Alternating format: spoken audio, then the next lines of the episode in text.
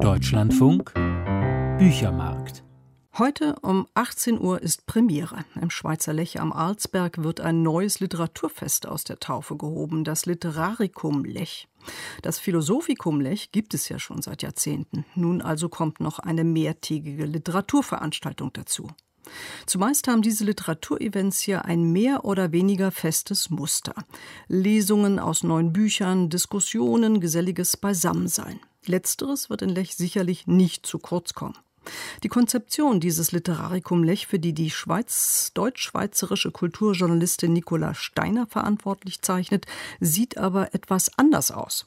Ein Klassiker der Weltliteratur steht im Mittelpunkt. Ich habe Nicola Steiner vor der Sendung in Lech erreicht und gefragt, was es denn mit dieser Idee auf sich hat.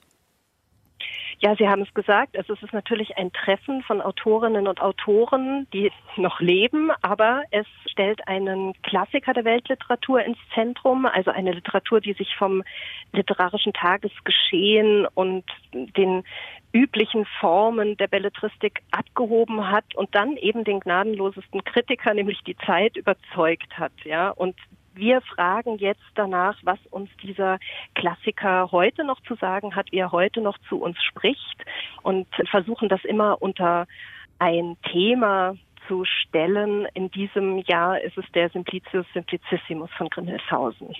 Genau, mit dem Abenteuer- und Schelmenroman Simplicius Simplicissimus von Grimmelshausen damit beginnt ja das Ganze und zwar, das wird die Eröffnungsrede sein von Daniel Kehlmann heute Abend. Mhm. Also ein literaturhistorischer Bestseller, der aber auch im Grunde genommen unter aktuellen Gesichtspunkten gesehen werden soll. Welche Korrespondenzen könnten sich denn da ergeben?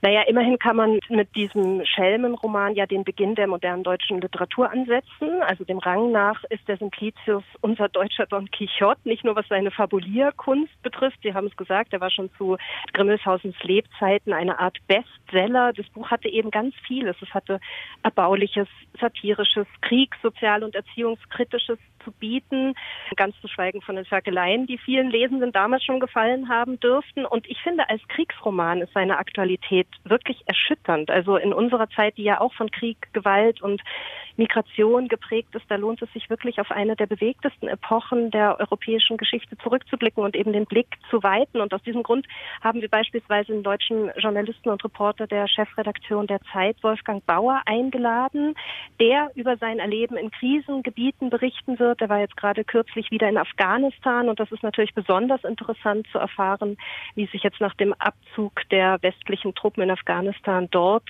die ganze Lage zeigt. Ja. Also ich finde, es ist wirklich, es trägt in sich eine Aktualität, die immer noch nachhalt. Wenn ich das richtig verstehe, dann zieht sich also dieses Thema, dieser Klassiker durch diese zwei, drei Tage hindurch? Im Wesentlichen ja. Also wir haben beispielsweise morgen ein Gespräch ganz klassisch über die Aktualität des Simplicius Simplicissimus mit Thomas Sträßle, ein Literaturwissenschaftler aus der Schweiz, der darüber promoviert wurde. Wir haben abends eben das Gespräch mit Wolfgang Bauer. Am Samstag werden wir mit der Übersetzerin, weil das ist auch immer ein Programmpunkt, den ich wirklich definiert habe, mit der Übersetzerin Eva Provesova über einen Grimmelshausen unserer Zeit sprechen sprechen, nämlich über Joachim Topol.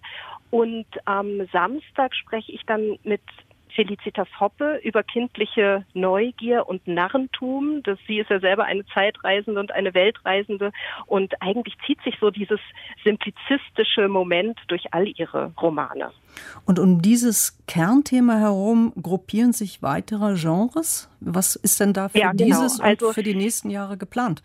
Also wir haben wirklich festgelegt, es soll im Grunde genommen ein sehr weiter Literaturbegriff gelebt werden und Leute zusammenführen, eben beispielsweise die Reportage in diesem Jahr repräsentiert mit Wolfgang Bauer oder eben die Übersetzung in diesem Jahr repräsentiert von Eva Provosova.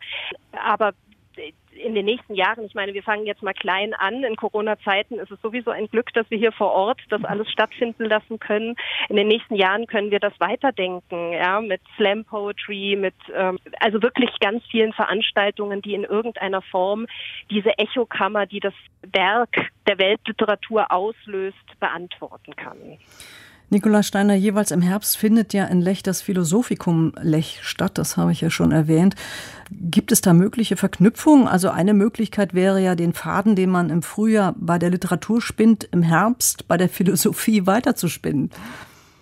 Ja, das wäre natürlich super, ehrlich gesagt. Noch sind wir nicht so weit, weil das ist jetzt die erste Ausgabe und ich bin mit Konrad Paul Liesmann, der das Ganze leitet, auch im Austausch. Ich weiß nicht, wie sich das entwickeln wird, aber zumindest sprechen wir uns ab und er wollte heute eigentlich auch kommen, ist jetzt leider terminlich verhindert und ich kann mir das schon vorstellen, dass wir auch in irgendeiner Form das dann thematisch miteinander verbinden, aber ganz grundsätzlich laufen beide Veranstaltungen inhaltlich komplett selbstständig.